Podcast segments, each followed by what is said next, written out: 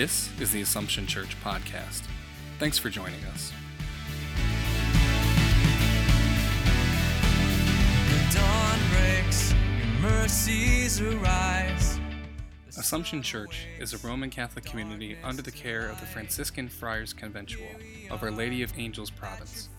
It is a community of faith which is active in service, and its ministries bring the gospel message of peace, reconciliation, and love to Syracuse and all of Central New York.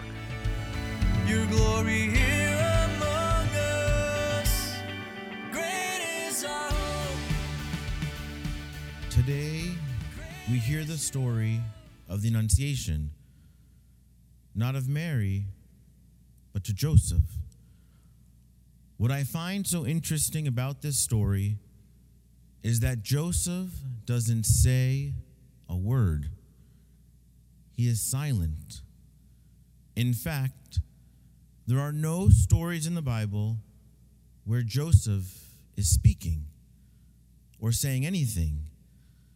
Joseph is the foster father of Jesus, and yet we have no stories of his verbal interactions with Joseph.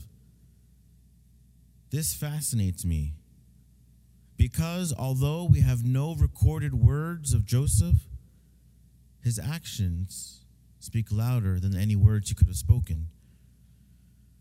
Time for a bit of history. The marriage of Joseph and Mary had been prepared by their parents since they were children. It is the parents who organized the engagement of Joseph and Mary. When they got engaged, meaning Joseph and Mary accepted and ratified this commitment their parents had made, Joseph and Mary could leave this engagement if they wanted to by separating, but that would be a legal action, which is why Joseph tried to do it in secret. And a year or two later, after their engagement began, then there would be a solemn marriage when it would be final and lifelong. Joseph and Mary were in this in-between stage between their engagements and their marriage. That is when Joseph finds out that Mary is pregnant. How could Mary do this to Joseph? I wonder if Joseph had these type of questions in his mind. Well, she would be pregnant before their marriage was officially solemnized. Joseph probably was confused and angry and unsure of what to do. That's why he thought of leaving her in secret. But God gave Joseph a gift in the presence of a dream. And we hear in that dream, "Do not be afraid to take Mary, your wife, into your home. Do not be afraid." I don't know about you, but I probably would have been afraid to marry Mary. And I would have doubted the engagement and the relationship. The faith and trust that Joseph had must have been incredible. I think it's something we can pray for as we come to the end of this Advent season: faith and trust. It is funny to me that I ask you to pray for faith and trust of Joseph, who does not say anything in the scriptures. Joseph is silent but strong. This may come as a surprise to you, but I am an extrovert. I love to talk. In fact, I once told my spiritual director when I was in college, who was one of the friars, that I wanted to be a Trappist monk.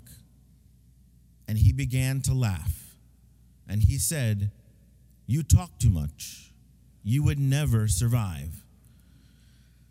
So here I am now, a Franciscan friar priest in his same community, speaking to you all, inviting you to have faith and trust in a silent person of the Gospels, St. Joseph. I say this because one of the gospel challenges for us today is to have faith in God even when it may seem that God is silent, or even in the craziest of moments, the craziest of situations. This is something not only for me, but for you as well. Just yesterday, I was reading a reflection book, and of the 31,000 verses this author could have put in this reflection, these were the words this author chose: "Be still and know that I am God." Our parish theme for Advent this season. And today, as we come to close this Advent season, we're reflecting on the word be. Yes, you and I are called in our faith life at times to simply be. When everything in our being wants us to run secret. Maybe this Christmas you are going through something really difficult. Losing a job, getting divorced, battling an addiction, being separated from family, living with a serious illness, or mourning the loss of someone you love.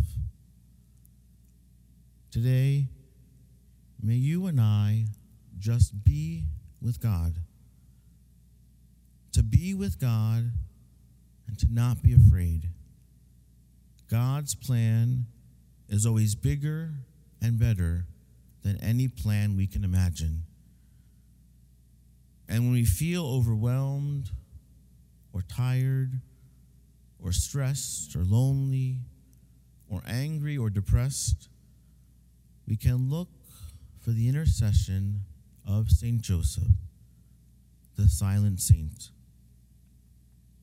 This last week of Advent, may you and I be and feel the stillness of God,